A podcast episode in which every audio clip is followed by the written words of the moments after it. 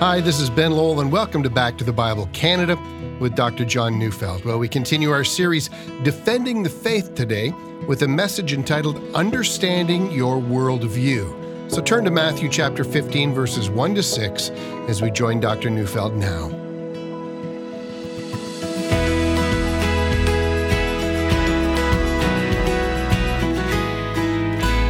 I try whenever and wherever I can to share my faith and I'm not embarrassed by my faith, and I hope you're not either. I have noticed everyone else is sharing their faith as well.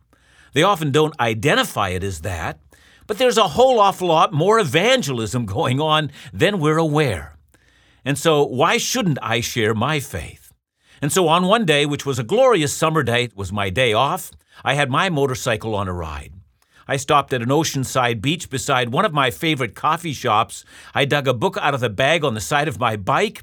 I settled down with coffee and book and sun and a chair on the outside of the coffee shop. This, this was going to be a great day. Another motorcycle pulled up and a guy called out, Mind if I share your parking space? And I smiled and said, It's your day. I paid for the stall and I'm glad to share it free of charge. And he smiled back and parked his bike and went in for coffee, and, and soon he was out and, and we talked. I said, What a spectacular day. And he said, You got to take advantage of it. You only go around once. Ah, there it was. A man sharing his faith, a deeply held inner belief that you only go around once.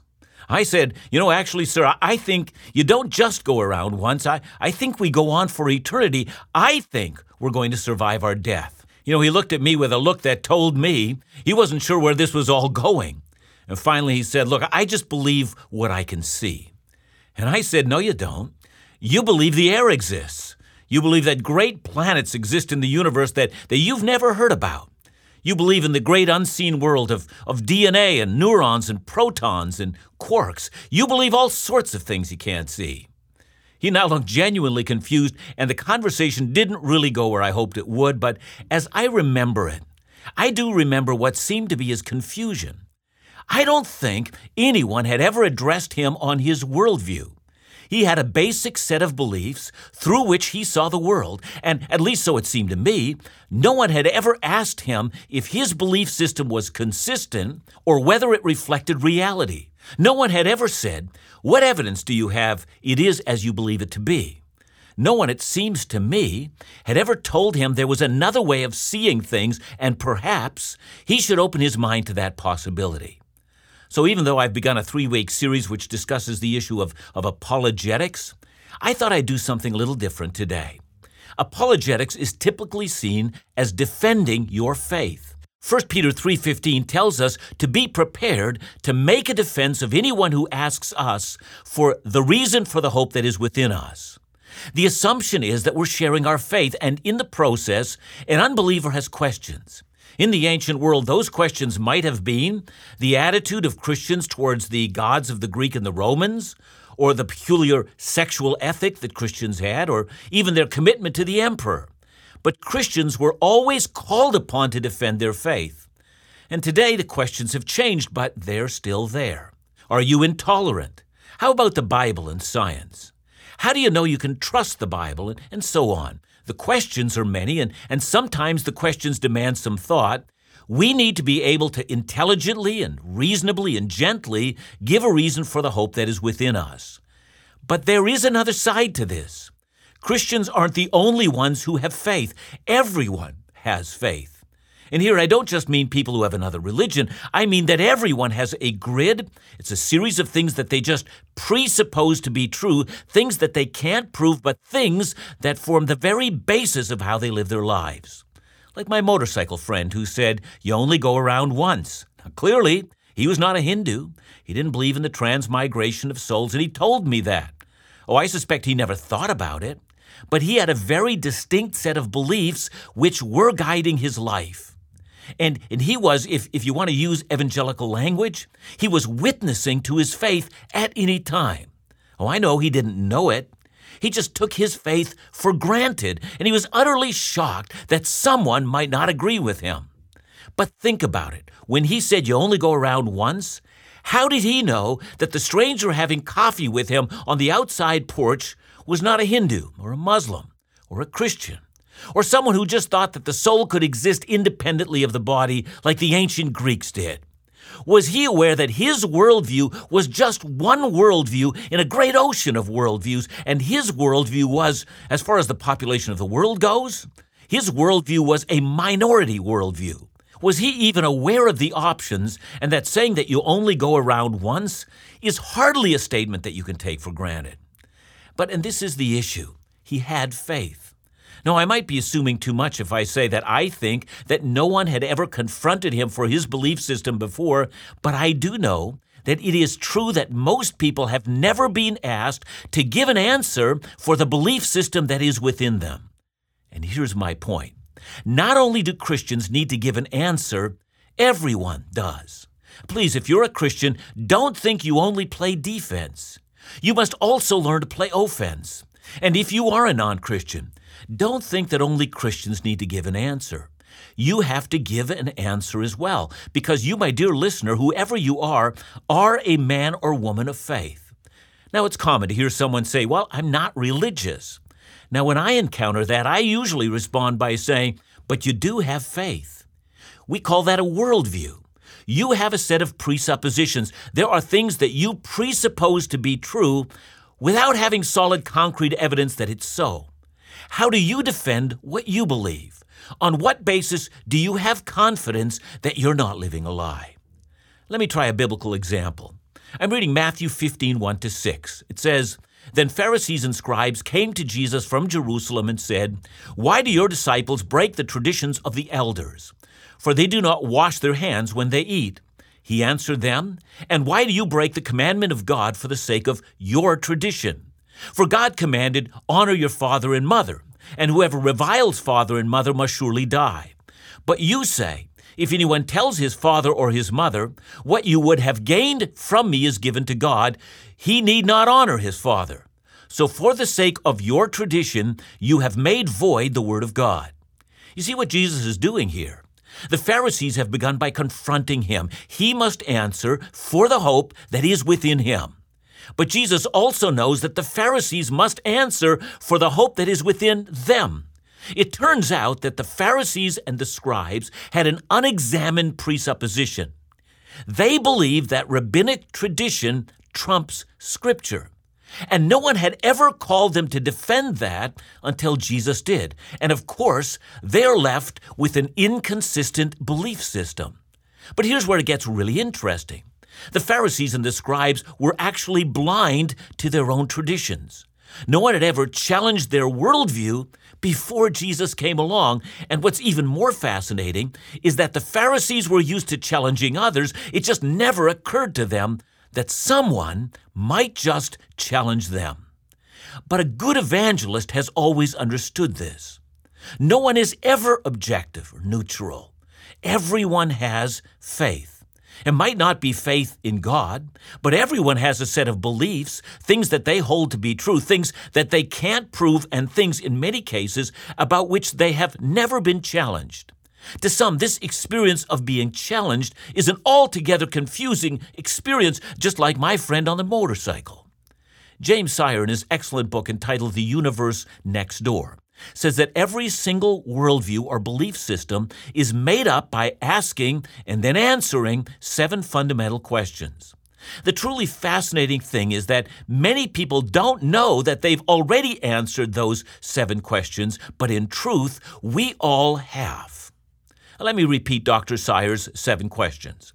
Question number one What is ultimately real? Now, the answer might be God is, or some impersonal Star Wars type of force, or it might be the physical universe. Nature is what's ultimately real. And then question number two What is the nature of the world around us? And again, the answer might be the nature of the world is that it is a creation. Or it might be it's eternal, or it might be it's simply the product of time plus chance. Question number three What does it mean to be human? Again, there are a lot of different answers to that. You might simply be a machine, or you can be someone created in the image of God. Question number four What happens to a person at death? Question number five How is it possible to know anything at all? So, for instance, a person who believes that physical nature is all that exists might be hard pressed to answer this question. How do you know that the wiring in your brain is not deceiving you when it comes to the outside world? Question number six. How do you know what's right and what's wrong? And finally, question number seven What's the meaning of human history? Does it mean anything? And if it does, what does it mean? Now, as I've said, everyone already functions on the basis of answers that they have been given. The question is do they simply believe it and take it for granted, or can they defend it?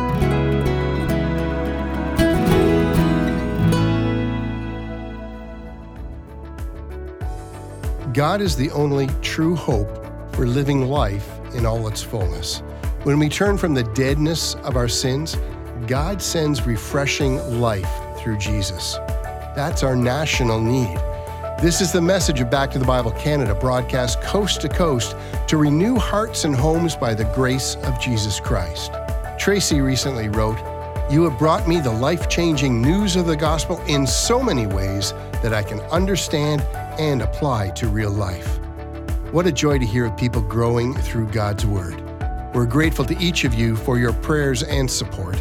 We invite you to consider a one time gift to Back to the Bible Canada or make a monthly investment in this Bible teaching ministry through our Companions for the Gospel program. Our nation needs it. To give today or receive more information, visit backtothebible.ca or call 1 800 663 2425.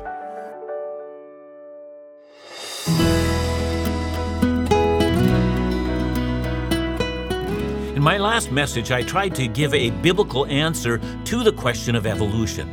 Christians believe that the universe is a creation, it's a result of intelligent design. The heavens declare the glory of God. In the beginning, God created the heavens and the earth.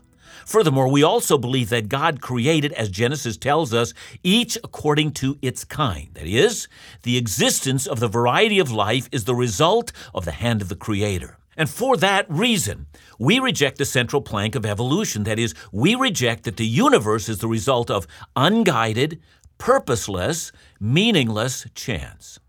You know, years ago, I taught a course at a Bible college. It was entitled Christianity and Contemporary Thought. I used to invite a friend to give a lecture. He taught evolutionary science, and he would make a shocking statement. He said if the universe were to end today, there would be no one to watch, no one to care, and it wouldn't mean a thing. You know, the reason I liked this man was that even though we disagreed about virtually everything, I respected that he had the courage to express his worldview. He faced the fact that he was getting older and that the day of his death was drawing ever closer, and even that he greatly dreaded death. But he also embraced the thought that when he died, in the grand perspective, there would be no one to watch, no one to care, and both his life and death didn't ultimately mean a thing. And I watched a man who was in complete despair. I mean, it hurt me to see him like that. A man who had the courage to embrace that unguided, random, purposeless chance evolutionary theory was all about. See, the problem is that he's a rare exception. Many people never connect the dots. They're secularists, they live life without God and, and discount God in all things, and yet, in complete contradiction, they'll say things like, Well, I just believe that there's a reason for everything. See, what we need to do as believers is to help them to see the inconsistency, even the irrationality of thinking that way. And so let me quote from Dr. Sire, who quotes a man, John Updike, in a work entitled Pigeon Feathers. Here's what Updike said when describing death. He said, Without warning, David was visited by an exact vision of death. A long hole in the ground, no wider than your body, down which you were drawn while the white faces recede. You try to reach them, but your arms are pinned. Shovels pour dirt in your face. There you will be forever, in an upright position, blind and silent, and in time no one will remember you, and you will never be called. As strata of rock shift, your fingers elongate, and your teeth are distended sideways in a great underground grimace indistinguishable from a strip of chalk. And the earth tumbles on, and the sun eventually expires, and unfaltering darkness reigns where once there were stars. Now, the context of that quote is not nearly as important as the image the quote presents. Death, the eventual degradation of your body, the extinguishment of personality, the fact that your existence doesn't matter, and you go into the endless and meaningless nebula of blackness from whence you came. Your existence is but for a moment and then gone and forgotten forever. You mean nothing at all. Your best days are behind you and soon to be no more. It will be as if you had never existed, and that's all you are. See, contrast that with what David thought. Psalm 8, verses 3 to 5, David writes, When I look at your heavens and the work of your fingers, the, the moon and the stars, which you have set in place, what is man that you are mindful of him, and the Son of Man that you care for him? Yet you have made him a little lower than the heavenly beings and crowned him with glory and honor. See, David believed that he was the special project of God, created in God's image, and that God had invested an eternal future in him. He said in Psalm 23, verse 4 Even though I walk through the valley of the shadow of death, I will fear no evil, for you are with me. Your rod and staff, they comfort me. See, David was not denying the shadow of death, but he believed that God would shepherd him through that valley. He had nothing to fear. And in Psalm 16, verse 10, he says, For you will not abandon my soul to Sheol, or let your Holy One see corruption. See, what's fascinating is that these words were ultimately fulfilled in the resurrection of Jesus. God would not abandon him or allow his body to see corruption. And it is the resurrection of Jesus that gives us hope. That's the Christian worldview. And so, with that worldview, we do approach the day of our death not with dread and despair, but with confidence. Our heavenly shepherd will shepherd us through it. That's called a consistent worldview. Now, let's put naturalism, the life without God, in terms of Dr. Sire's seven worldview questions. To the question, what is ultimate reality? The answer is it's physical matter. Physical matter is all that's there. To the second question, what is the nature of the physical universe? The answer is it's a closed system of cause and effect. Nothing ever breaks in from the outside. No hand from the outside is ever going to save you. You get cancer, cause and effect is your future. Indeed, death, nothing is going to rescue you from it. It's your future. To the third question, what is a human being? The answer is you're a complex natural being made up of chemicals and other physical properties. There's no more to you than that. Your sense of self consciousness is merely the deceit of your chemical makeup. No chemicals, no self. To the fourth question what happens to you at death? It's that your consciousness, the sum total of your physical chemicals, will degrade never to be revived. To the fifth question how is it possible to know anything? The answer is it's not possible for you to be certain about anything.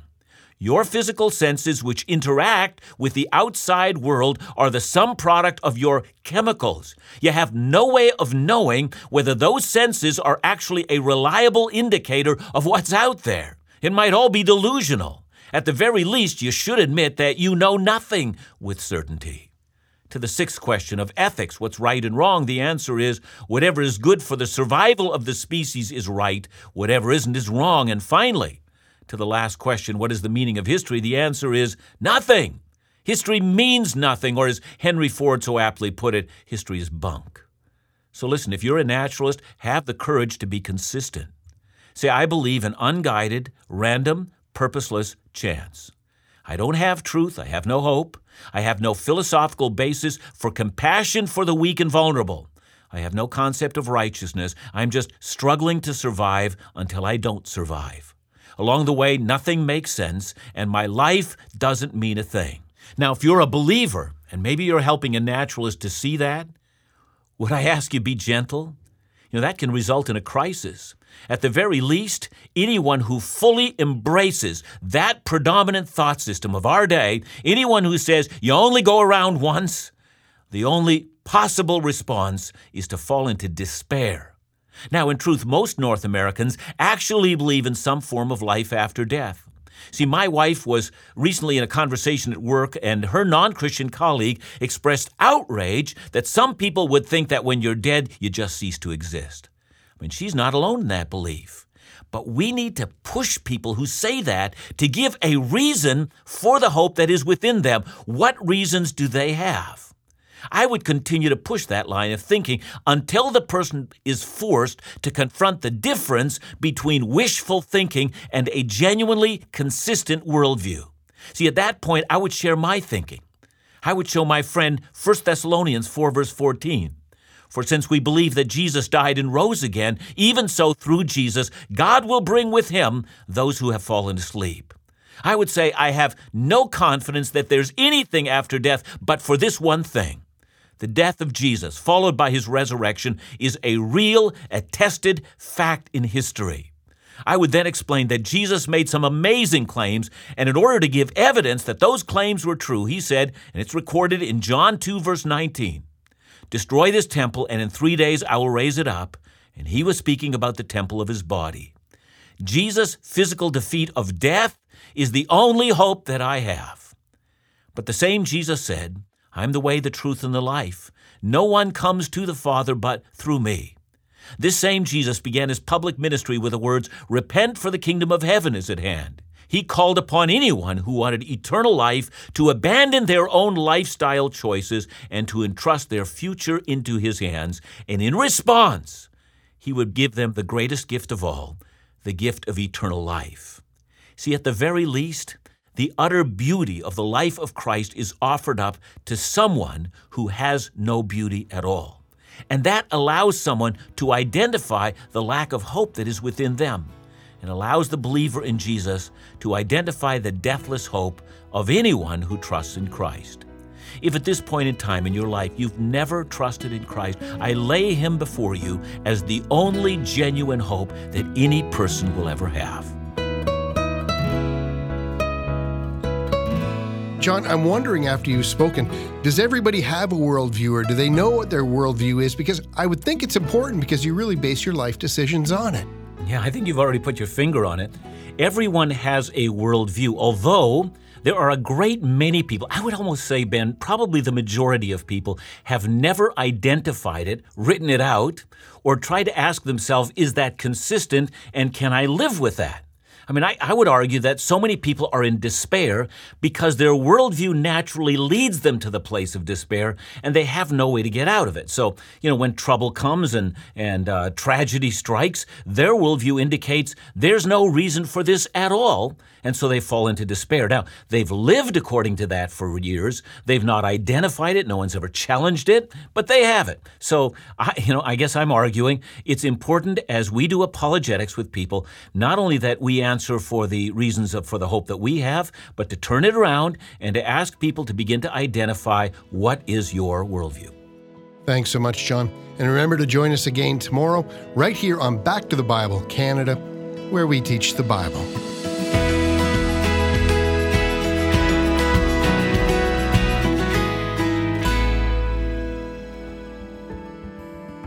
If you're considering a vacation in 2024, we'd love to invite you to join Back to the Bible Canada's Dr. John Neufeld, Laugh Again's Phil Callaway, and the leadership team behind them on a Caribbean cruise event from April 5th to the 14th, 2024. Kicking off in Miami, we'll sail through several stunning locations within the Caribbean. This vacation opportunity will provide beautiful scenery Time being refreshed and challenged by the Bible teaching of Dr. John, laughter, fellowship, and spiritual encouragement with Laugh Again's Phil Callaway, and times of worship and song with feature musical guest Amanda Stott. This is a time to be refreshed on so many levels. For more information, to download the itinerary, visit backtothebible.ca or call us at 1 800 663 2425. And please note, that with all ministry travel events, no ministry funds are spent. All related costs are covered by those who participate.